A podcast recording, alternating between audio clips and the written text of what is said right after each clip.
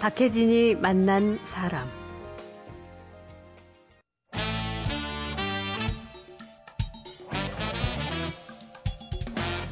김갑수의 세상 보기. 안녕하세요. 박혜진입니다. 토요일에는 김갑수의 세상 보기 시간으로 만나고 있죠. 문화평론가 김갑수 시인과 한 주간의 화제의 인물 이야기 나눠보도록 하겠습니다. 어서 오십시오. 네, 안녕하세요. 정말 오랜만에 뵙습니다. 오랜만이네. 예. 외국에 가실 일 있으시다 해서 뭐 지난주에는 함께 못했잖아요. 예, 먼 잘... 외국은 아니고 예. 일본이었는데 뭐다 예. 일하러 간 줄 아시는데 아니었어요? 3대 만남을 추진하러 갔었어요. 3대. 3대. 제가 1988년에 그러니까 88년 이전이네요. 네. 일본에 어떤 이제 좀 중요한 어르신 출판계 아주 거장 같은 분이 있어서 음. 1년에 한두 차례씩 오고 갔단 말이에요. 이번에 그러니까 그 어르신의 아들의 또 아들 제 아이를 만나기 위해서 예. 양가의 3대가 다 다고 해서 어, 맞춰서 이, 일주일을 같이 보냈는데 와. 아 정말 올해 23년이 됐더군요. 그러게요. 88년부터니까. 그러니까, 어, 그게 우정이 오랜 세월 이어지니까 정말 좋더라고요. 음. 아마 오늘 지금 얘기할 이분도 상당히 많은 분들과 그런 깊은 인연, 우정을 맺고 계시지 않았을까 싶은데 네. 어, 한주 동안 왜 우리 문단의 거목 한 분이 또 쓰러지셨잖아요. 음. 박원서 선생님께서 80세를 얘기로 세상을 떠나셨는데 2008년에 박경리 선생님 아, 타계했을 때도 네. 그랬고 또 이어서 이청준 선생님 돌아가실 음. 때도 참 많은 분들이 서운해하고 안타까워하고 아쉬워하고 박원서 선생님마저 가시니까 예. 되게 헛헛하고 굉장히 공허해지는 것 같아요. 그럼요. 어, 다들 그런 마음을 느끼실 텐데 그런데 어, 박원 선생이 이제 살아온 삶 우리가 여러 가지 경로로 비교적 아는 편입니다만 네. 어, 좀 덜 알려진 거 제가 몇 가지 좀 얘기해 볼까요? 네. 뭐 어떤 점들이 있을까요? 박원 선생 술 잘 드십니다. 아 그래요? 어머, 그 인상을 뵈면은 전혀 그럴 것 같지 않으신데. 되게 이 박완서 하면 뭘 떠올리냐면요. 예. 전통적인 조선의 어머니상 맞아요. 있죠. 한국의 어머니상. 네. 그러니까 막 조신하고 살림밖에 모르고 예. 뭐 이런 이미지죠. 꽃 가꾸고. 네. 그런데 박원 선생이 그거 참 싫어했대요. 이제 유명 작가니까 잡지 기자들 특히 여성지 같은 데서 오면 그분의 생활 모습 이런 거 많이 찍지 않습니까? 네. 작가들 많이 하잖아요. 그러면 왜 살림도 잘하고 아이도 잘 키우고 요리도 잘하고 뭐 음. 뭐 바느질도 잘하고 이런 모습을 자꾸 연출시키려고 그러는데요. 네. 아니다. 음. 여성이 자기 분야를 갖게 되면 직업을 갖게 되면 슈퍼우먼 아니다. 음. 그러니까 나는 글을 쓰느라고 살림은 굉장히 등한시하는 사람인데 네. 잘하고 뭐 이런 식으로 몰아간다. 음. 뭐 등등 이런 말씀을 하셨어요. 예. 사실 이 슈퍼우먼 뭐 컴플렉스라고까지 표현을 하죠. 음. 그러니까 이렇게 깨어 있는 눈인 거죠. 의외로 박원순 선생은 좀 자유로운 영혼이었다고 음. 생각이 들어요. 예. 생각하면서 노래 한 곡을 좀 그럼 들어볼까요? 이게 뭐 박선생하고 무슨 연관이 있지는 않습니다만 네. 그냥 괜히 떠올라요. 양희은의 한계령 우리가 다 좋아하지 않습니까? 네. 아, 분명히 박원 선생도 이 노래 좋아하셨을 것 같아서 같이 네. 들어보죠. 그렇죠. 저 산은 내게 오지 마라 오지 마라 하고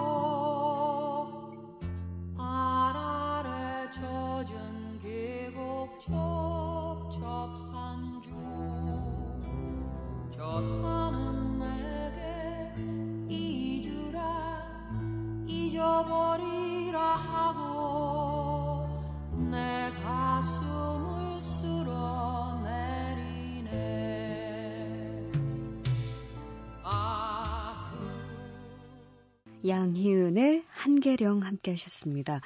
토요일 박혜진이 만난 사람, 문화평론가 김갑수 시인과 한 주간 화제의 인물 조명해 보고 있습니다. 오늘은 어, 얼마 전에 타계하신 소설가 박완서 선생님 이야기를 나누고 있습니다.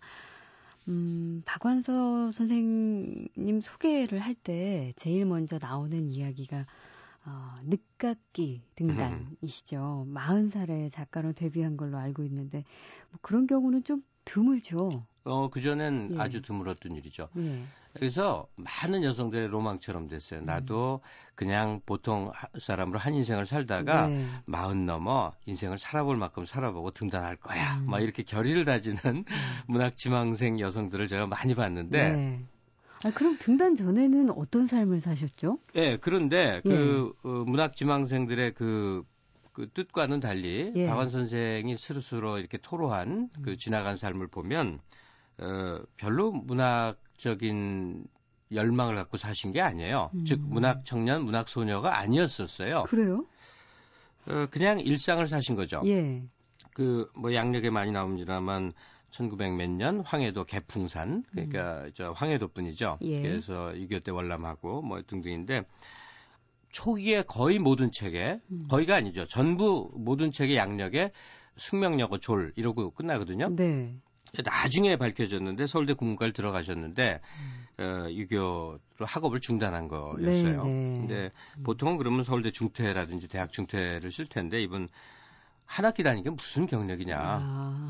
그러면서 이제 미군 PX 지금 신세계 백화점 자리가 예, 거기였대요. 네. 거기서 이제 판매원 하면서 어렵게 어렵게 어머니랑 같이 그러니까 본인의 어머니죠. 음. 노모랑 같이 어, 생활을 꾸리다가 호 선생님 그 그냥 가게 하시는 평범한 분하고 결혼해서 네. 그냥 주부로서의 삶을 살았어요. 예, 예. 대신 좀 깔끔하고 뭐 적금도 열심히 붓고 뭐 그랬겠죠. 음, 음. 여느 우리 어머님들처럼. 예. 음. 그래서 살다가 그런데 이제 그 시기에도 자기가 몇 가지 그 그냥 사하고 좀 다른 자기 특징은 있었던 것 같다. 음. 뭐, 뭐책 읽기라든지 뭐 등등 이런 얘기는 하시는데 네.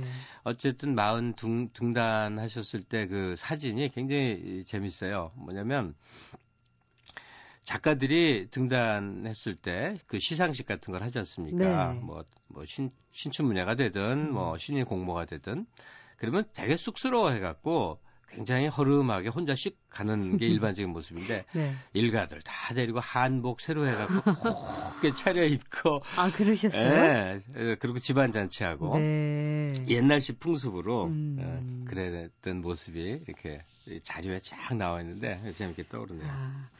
뭐 문학 소녀가 직접적으로는 아니었다 했지만 뭐 제가 여러 군데에서 박한선 선생님 나와서 이야기하시는 거 들어보면은 어머님 얘기를 그렇게 많이 네, 하시잖아요. 네, 네. 어머님 영향을 정말 많이 받았다. 잔인한 사람이죠. 작가가 되기까지. 그래서 저는 그 부분이 되게 솔깃하더라고요. 그 어머니 상은 그만턴 싱하는 누가 다 먹었을까? 예. 그 책 안에 아주 세세히 그려져 있습니다. 음.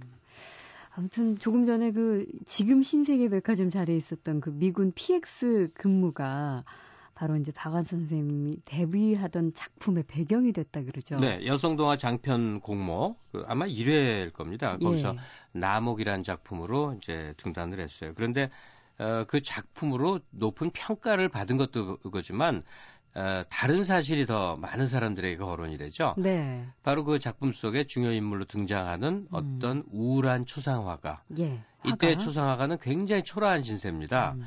어, 백, 그, PX 한기층에서 미군들 초상화 그려주는, 네. 뭐, 옛날식 용어로 하면 극장에서 화가가 간판쟁이 하는, 네, 뭐 그런 네. 모습의, 음. 모습이에요. 울적하고 조용한 그 중년산의 모습. 그 사람이 바로, 누구죠? 우리가 알던? 박수근. 박수근 화백이라는 사실. 아, 우리 살다 보면요.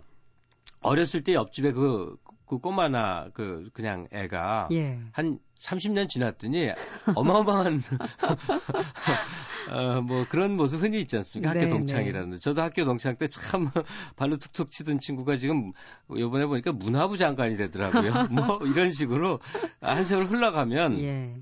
그 그런데 어, 박원 선생 그 처녀 시절이죠. 음. 그때 인상 깊게 봤던 사람의 존재가 어, 많은 세월이 흐른 다음에 이렇게 소설로 그려지고 또 소설 속에 등장한 그 박수근이라는 인물은 한국 사람이 가장 사랑하는 네. 위대한 화가로 이렇게 자리매김되고 말이에요. 예. 제가 어떤 그, 뭐, 2010년 3월이었을 거예요. 어느 한 강연회에서 선생님을 아주 어렵게 뵌 적이 있, 는데 그때 네. 그 말씀을 하시면서 어, 뭐, 이제 두 분의 인연이죠. 또 이렇게 작품까지 나왔으니까. 그러니까 그 청중 중에 한 명이 그런 질문을 했어요. 귀엽게.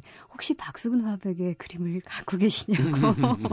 그랬더니 가지고 있었다가 어디로 모르게 사라져 버렸다고 그 후회하신다는 얘기를 하시더라고요. 재미나게. 네. 어, 보통 그렇게 얘기하겠죠. 아, 그거 갖고 있었으면 큰 돈 냈을 맞아요. 겁니다. 사람들은 아마 그거 궁금해서. 뭐, 재미로 그렇게 생각하고 얘기하겠죠. 예. 그, 박완서 선생 작품에는 자신의 가족사가 좀 말씀하신 대로 사실적으로 그려져 있는데 네. 좀몇 작품들을 소개해 주시면서 설명 부탁드릴게요. 그게 지금까지 우리가 얘기한 박완서 선생 포근하고 따뜻하게 얘기하지 않습니까? 예. 근데 세상사가 참 만만한 게 아니에요. 아, 일단 제일 큰 거는 역시 아들의 때이른 죽음이죠. 그래요. 아, 의대 나와서 레지던트 하는 과정에 음. 아들이 아, 참 말하기도 참 그러네요. 스스로 목숨을 예. 끊었어요. 그거를 한자 말로 참척이라고 합니다. 음. 자식이 부모보다 먼저 떠나는 걸 네. 참척의 아픔, 참척의 슬픔이라고 그러는데 청천벽력이죠. 그렇죠. 예. 그 전에 이제 박 선생 그 바깥 분이 예. 세상을 먼저 떠났지만 그건 우리가 이렇게 순리로 받아들일 수도 있는 문제거든요. 음. 그런데 외아들의 그 일은 그러니까 이분이 그 어, 떻게 어떻게 살겠어요. 예. 그래서 그렇죠. 카톨릭 신자인데 부모가 어떻게 자식의 죽음을 받아들일 수 있을까요? 예. 더구나 유난히 사랑했다는 그 외아들인데 음. 어, 그래서 그 어디 수도원에 이제 이렇게 들어가서 정말 세상하고 인연 다 끊고 싶은 거죠. 네. 그러면서 책을 그 일기를 쓴 게 나중에 책으로 묶여 나오는데 음. 그 제목이 한 말씀만 하소서예요. 네. 예. 항의하는 거예요 신한테. 음. 도대체 왜 왜 이런 일이 나에게 벌어졌습니까? 네. 신이 계시다면 이럴 수가 있는 겁니까? 음. 독실한 신자인데 그 항의의 글인데 저도 그 책을 읽었습니다만 눈물이 쏟, 안, 나, 안 나올 수가 없어요. 예. 억제하고 또 억제하고 또 억제한 음. 그런 음. 글인데 어쨌든 그 가족사적인 큰 슬픔으로 그 어린 자식의 이제 어린 사람도 아니네 레지던트 할 나이면 이제 20대 중반이었을 텐데 네. 자식의 상실 한 말씀만 하소서에 잘 그려져 있고요. 그러니까 이게 어느 주변의 가족이나 친구들이 아무리 많은 위로를 해도 전혀 위로받지 못하고 진짜 신과 예 신과 정말 대적해 보고 싶은 마음으로 도대체 왜 네. 무슨 소리라도 듣고 싶은 그런 심정이었을 것 같아요. 네. 예, 그래서 이런 작품이 나오지 않았을까. 박완서 문학에서 가족사를 그 좀 이렇게 볼 수 있는 게 예. 그 방금 말씀드린 한 말씀만 하소서 음. 아들의 얘기가 있고 또 하나 조금 전에 대화 속에 나왔는데 어머니의 예. 이북에서 월남에서 그야말로 곤궁한 삶을 음. 개척해 나가는데 절대로 자존심을 꺾지 않았던 강인한 네. 여성상 예. 그 어머니의 모습은 그 맡은 시간은 누가 다 먹었을까 여기에 음. 아주 세세히 그려져 있고요. 예. 또 하나 웃기는 거는 남자 얘기입니다. 남편 얘기인데 저는 그, 그 나중에 이제 박원 선생 댁을 많이 드나들게 돼서 이것 좀 알았습니다. 부부 음. 금슬이 나쁘지 않았고 좋았는데 네. 네. 이 소설 속에서는 왜 한심한 남자상 있죠. 아, 예. 지렁이 울음소리라는 작품이 있어요. 아. 그러면 그냥 낮에는 그냥 일만 하고 그러니까 돈 문제 걱정, 음. 뭐 재테크 문제, 뭐 하여튼 그런 세속적인 삶 있잖아요. 예. 집에 들어오면 텔레비전 리모컨만 돌리는 거예요. 어. 잘 때까지. 예. 그런 한심한 남성상으로 남편을 이렇게 그리고 있어요.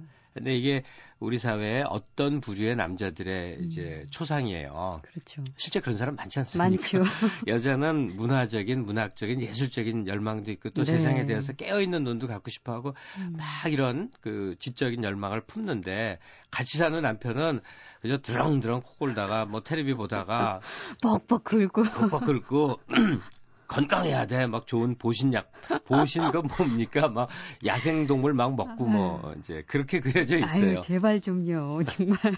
박혜진 씨 남편은 안 그러시겠지? 아유, 아닙니다. 안 그래요. 다행히. 다행히 안 그래요? 예. 꾸준히 안 그래야 할 텐데. 모르죠. 어쨌든 그렇게 그려져 있는 작품 중에 하나. 네. 지렁이 울음소리. 예, 음. 아주 재밌게 봤던 기억이 납니다. 네. 등등 가족사가 작품 속에 많이 나와요. 네. 박원서 선생님은 워낙 뭐 독자가 참 많잖아요. 네. 문학 세계가 비교적 잘 연구돼 있는 편일 텐데 뭐 말씀해 주셨던 작품 말고도 어떤 작품들이 또 있는지 그중에서 혹시 김갑수 좋아하는 작품도 어떤 건지 궁금해지네요. 어, 이건 뭐 제 의견이라기보다 어, 이제 뭐 비평가나 혹은 이제 문학 연구가들이 이렇게 잘 정리를 해놨어요. 왜냐하면 네. 박완서쯤 되는 존재라면 수많은 사람들이 이미 이제 음. 접근하지 않았겠어요. 그렇죠. 그래서 크게 이제 세 가지로 박완서 문학세계를 분류를, 분류를 합니다. 음. 하나가 전쟁 체험이에요. 6.25로 인한 그게 네. 어, 이념적으로 접근한 게 아니라 이제 개인사적인, 가족사적인 음. 등등으로 그의 겨울은 따뜻했네라는 작품을 보시는 게 제일 좋을 것 같습니다. 영화로도 이거는 나왔죠. 예. 네. 그저 이미숙 씨가 나와서 음. 아주 나는 대갓집 딸이야 막 이렇게 음. 그 아마 영화 보신 분들 그거 보면 많이 울었겠죠. 예. 근데 예, 한 기자가 물어봤어요. 왜 이렇게 6.25를 다루냐 그랬더니 원통해서 못 있겠다. 음. 너무나 너무나 원통해서 못 있겠다. 당시에 그, 아마 그 친오 오빠와 아버지가 6.25 때 돌아가셨었죠. 네, 네. 어, 그리고 뭐 우리 민족 전체가 다 겪은 비극이죠. 그렇죠, 예. 그거는 북한과 남한의 대립이라는 게 아니라 그냥 음. 우리의 고통이라고 음. 뭉뚱그려서 봐야 될 문제인데 그렇습니다. 네. 또 하나가 중산층의 허위 의식이라고 부르는 건데 급격한 경제 성장기에 음. 돈의 노예가 된 물신의 노예와 같은 존재들이 미친 듯이 다름질 치는 모습들의 그 뒷 그림자를 그려낸 거죠. 네. 동아일보에 연재했던 휘청거리는 오후라든지 또 문학 사상에 연재됐던 도시의 흉년 이런 음. 작품이 대표적인데요. 거기에 등장하는 이제 여성의 모습이 있습니다. 예. 조금 이따 말씀드리고요. 음. 또 하나의 문학세가 여자로서 살아가기, 소위 페미니즘, 여성주의라고 하는 것. 근데 박원 선생은 한 번도 전면에 페미니즘을 내세운 적이 없는 사람이에요. 예. 그냥 다만 상식인이자 생활인으로 살아갈 때 이 땅에서 여성의 삶이 얼마나 피폐한가를 음. 이야기 속에 녹여낸 거죠. 음. 그러니까 어, 서 있는 여자, 그대 아직도 꿈꾸, 꿈꾸고 있는가 등등의 작품이 그, 그쪽 계열의 대표적인 작품이라고 생각이 들어요. 네. 그런데 그 박한 선생이 여성이니까 여성의 모습을 그 작품 속에서 많이 볼 수가 있지 않겠어요? 그렇죠. 그래서 보통 그 서 있는 여자 같은 여성주의 계열의 작품 자꾸 얘기하는데 음. 저는 좀 의견이 다른 게요. 예. 바로 도시의 흉년의 민여사나 휘청거리는 오후 같이 음. 중산층 여성의 아줌마상 예. 그악스럽고 돈에 밟고 음. 그러면서도 자식에 대해서는 너무나 너무나 눈물겹고 또 남편의 끊임없는 바람기나 부정에 대해서도 음.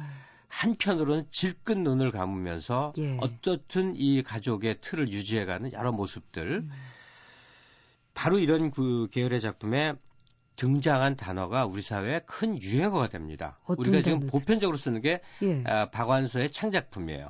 마담 뚜. 마담 뚜가 그래요? 복부인. 그립니까? 달동네. 예. 이거 왜 이렇게 잘 모르시던데. 음. 그게 옛날부터 있는 단어인 줄 알지만 그거 아닙니다. 예. 어, 바운 선생이 언젠가 그, 그걸 밝히시더라고요. 그래서 예. 참 재밌는 기분이 든다. 아. 어, 소설 속에 그 단어를 떠, 만들어 갖고 넣었는데 그게 일반적인 용어가 된 거예요. 그러네요. 네. 어, 저 몰랐어요. 네. 아, 그중 그 작품들을 통해서 처음으로 사용된 단어들이군요. 그렇죠. 저작권이 박원 선생님에게 저작권이 있으니까. 그, 네. 그때 잠실 장미 아파트 사셨는데, 네. 그, 그때 이제 뭐 이런저런 기, 기회가 있어서 좀, 좀 찾아뵙고 그랬었는데, 그때 이제 인세가 막 들어오던 그런 때요. 그래서, 어, 보즈 301이라고 아주 초라한 스피커와 오디오가 있어서 제가 예. 막 저는 또 오디오광 아닙니까? 이거 바꿔야 된다고 모델명까지 적어드리고 가게 연락처 다 했는데 아 사치라는 거예요. 음. 그러니까 하여튼 그 시절의 모습이 생각나는데 네. 우리가 70년대를 겪고 80년대를 겪고 90년대를 겪어오는 동안 일정 부류의 사람들이 상당히 풍요, 풍요로워졌습니다. 음. 사실은 상당히 많은 사람들이 네. 아파트 평수도 늘어나고 삶이 윤택해지고 그다음에 늘 공포에 사로잡혔던 음. 그, 그 경제 문제 이런 것들이 일정 정도 사회보장 등등을 통해서 어느 정도의 안정성 아직도 불안합니다만 네. 그랬을 때 어, 작가 본인, 박완서 본인의 삶, 그 다음에 그런 그 성공의 어떤 줄기를 탄 사람들의 음. 그 비속한 뒷모습 이런 것들이 아주 적나라하게 그려져 있는 작품들이 우리에게 아주 실감 있게 와닿죠. 예. 박완서 선생님 추억하면서 이런저런 얘기 나누니까 시간 가는 줄 모르겠습니다. 노래를 음. 한곡 더 듣죠. 네. 예. 어, 오늘도 역시 그 등장인물이 좋아했음직한 그 시대의 노래를 찾는데요. 어, 최양숙이라는 가수 혹시 아십니까? 저는 잘 모르겠네요. 어, 우리나라 최초의 샹송 가수. 아, 그렇습니까? 아, 정식 음대 출신인데 대중 가수가 돼서 그 당시 그런 게 드문 일이었거든요. 네. 그분의 그 번안곡 눈이 내리네 들으면서 박원 선생 이렇게 추억해 보는 거 좋을 것 같습니다. 네.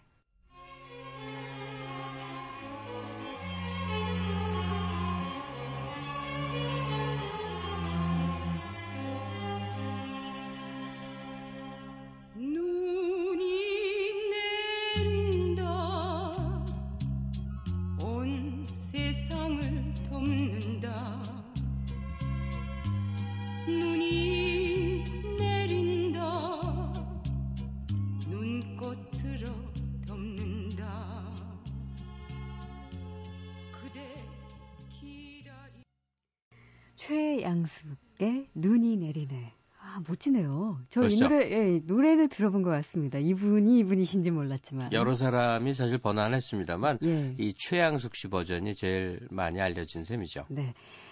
아, 박혜진이 만난 사람 토요일 문화평론가 김갑수 시인과 한 주간 화제 인물 이야기 나눕니다. 아, 오늘은 최근 세상을 떠나신 소설가 박완서 선생이 주인공입니다. 음, 박은서 선생님의 작품들과 또 평가들 뭐 이런저런 이야기들 좀 나눠봤는데 네. 어, 김갑수 선생님도 시인이시고 이제 문화평론가시고 본인도 문인이시잖아요. 가까운 거리에서 이제 좀 여러 차례 고인을 좀 뵀었다는 얘기도 좀 하셨는데 개인적으로 박완서라는 작가는 이런 사람이었다. 네, 제 기억이요. 예. 그 전에 우리나라 사람 치고 박완서 작품 한두를 안 읽은 사람이 드물 텐데 박혜진 씨 어땠어요? 어느 작품 좋아하세요? 저는 사실 그렇게 깊이 있게 읽지 못했는데 이제 최근에 발견한 것 중에 그 어머니 얘기를 담은 동화집이 있어요. 나 네. 어릴 적엔. 네, 그게 음. 되게 좋았고 저는 아주 가까이 있는 지금 말씀드린 2010년에 가까이서 그 선생님 뵀던 기억이 아직도 생생해요. 네. 그래서 그 시간 동안 했던 가족사며 개인의 성품이며 음. 80세 다 되셨는데 정갈한 언어며 너무나 그 다정한 모습에 아직도 지금 계신 것 같아요. 네. 제 기억 속에 박완서 선생님은 그렇습니다. 어쨌든 소설가 박완서는요, 어, 등단 일에 보여준 모습이 어떤 거냐면, 이야기, 소설의 회복이라고 생각이 들어요. 예. 그러니까 우리 문학, 뭐, 한국 문학만은 아니었습니다만, 문학이 문학이 아니라, 철학도 역사도 시대 뭐 변화도 뭐 이렇게 다 이념도 떠맡아야 되던 때가 있었어요. 음. 그러니까 즐거운 게 아니라 문학 작품이 소설이 탐구 대상이 됐던 시절들이 있습니다. 네. 참 불편한 일이죠. 그런데 박완서라는 작가의 소설은 그냥 재밌는 이야기. 원래 그 소설 문학이 출발했던 그 원류에 이제 도달하게 했다는 점으로 볼 수 있고요. 박완서 개인의 모습은 만약에 그분의 면모를 매체를 통해서건 직접이건 봤다면 특별하고 대단한 존재라는 느낌을 누구도 못 받을 겁니다. 네. 정말 소박하고 우리 곁에 아주머니 같은 모습이거든요. 그렇더라고요. 어, 근데 한 발만 가까이 가면 또 누구도 또 함부로 할 수 없는 위험 같은 게 있단 예. 말이에요. 그래서 어, 우리가 이제 어떤 상을 그리는데 자 돌아가신 분이고 유명한 작가에서 이렇게 얘기하는 게 결코 아니에요. 음. 그냥 한 인간으로서 봤을 때 소위 품이 있는 사람 있죠. 네, 그렇죠. 그 전형이라고 생각이 들어요. 음. 왜냐하면 평온하게 일상어로 얘기하는데 그 속에는 어떤 날카로운 의식이라든지 이런 네. 것들이 제가 그게 뭡니까 그분의 의식이 뭡니까라고 얘기하면 여러 가지 얘기할 수 있는데 네, 뭐 시간 네. 한계 때문에 음. 뭐 가령 뭐 이런 거 얘기할 수 있어요. 왜 나이 든 사람들이 젊은이한테 아부하느냐. 음. 그게 어느 시기였냐면 회사의 부장님, 사장님 노릇 잘하려면 요즘 젊은이들 유행어를 알아야 돼요. 유행가를 알아야 아. 돼요. 춤도 출 줄 알아야 돼요. 옷도 그렇게 막 이럴 때 그게 정말 꼴 보기 싫었던 거예요. 예, 예. 나이 든 사람은 나이 든 만큼의 그 시절의 모습을 그 시대 그 나이의 모습을 보여야 되고 뭐 이런 음. 뭐 찬동 안 하는 분들도 있겠습니다만 음. 어쨌든 그 평온하고 유순한 모습 안에 그 뒤에는 날카로운 자기의식 같은 게 있었다는 것이고 예. 또 하나는 어, 이제 구리시로 이도 이사 가신 후에 예. 집을 가고 저도 사실 놀랐어요. 음.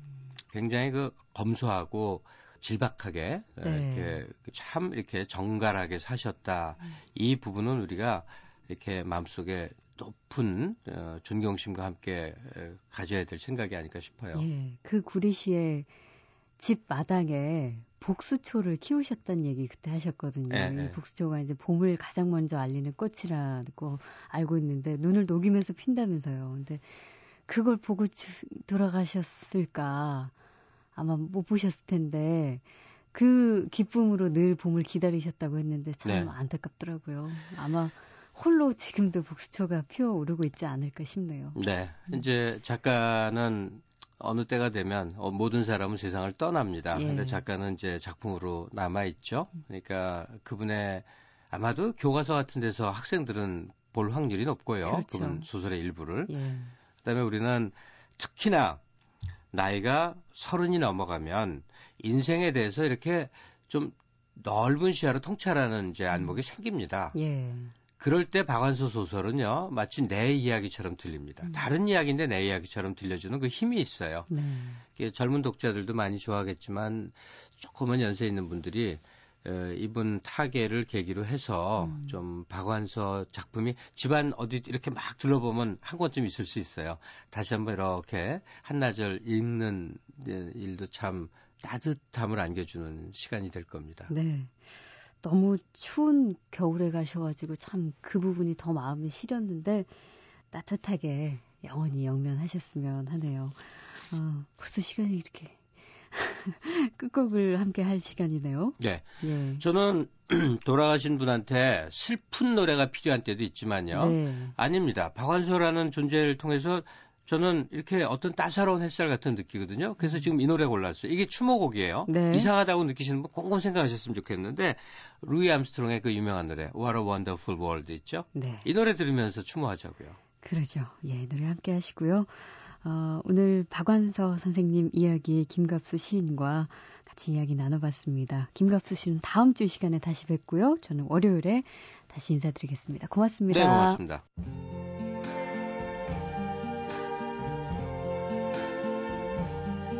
I see trees of green, red roses too. I see them bloom for me and you. And I think to myself, what a wonderful world.